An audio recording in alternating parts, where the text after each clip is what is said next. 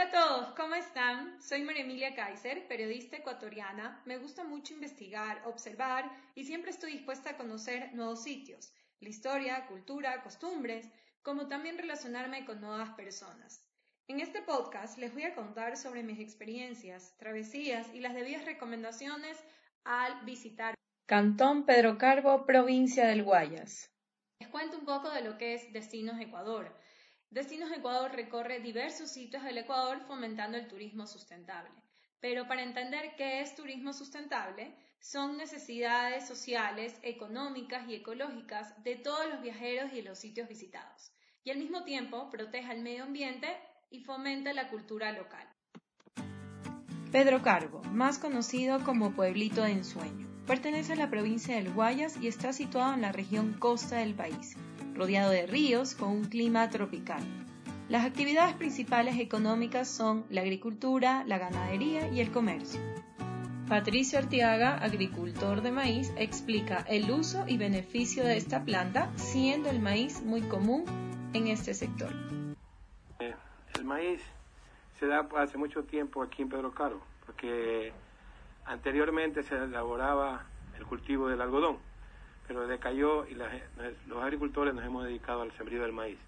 Las bondades del maíz son muchas.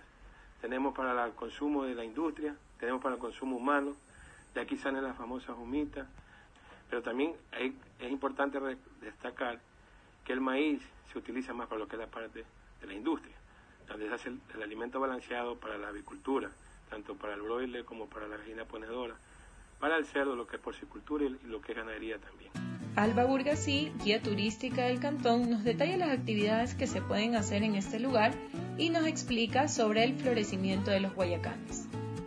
Pedro Carbo, ubicado en el recinto de la Estacada. Este parque tiene 8.43 hectáreas y prevalece la flora y fauna, sobre todo el bosque seco tropical, en la temporada de Guayacanes pues pueden disfrutar de un manto amarillo ya que la mayor eh, cantidad de flora que hay aquí es justamente de Guayacán.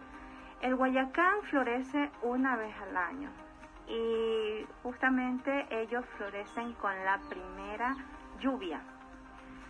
Llueve y justamente dos, tres días después eh, florece. Aquí también eh, hay una ruta de ciclismo donde pueden trabajar algo de trillos. Eh, también pueden hacer camping. Lo que me gustó de este destino es que es muy rico en agricultura, especialmente por el maíz. Hay muchos sembríos alrededor del pueblito de Ensueño. Se ven varias haciendas.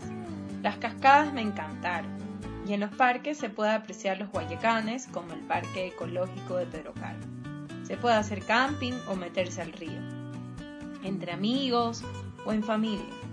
Este viaje estuvo muy caluroso, con bastante sol. Y eso que soy de la costa. Sentí que me ahogaba, pero fue porque llevaba puesta una ropa muy cerrada, jean y camiseta mangalar. Disfruté también de una rica torta de choclo de dulce y de sal que nos brindó una familia de allá. Me explicó un agricultor que el maíz lo envían a otras provincias de la costa o a la sierra.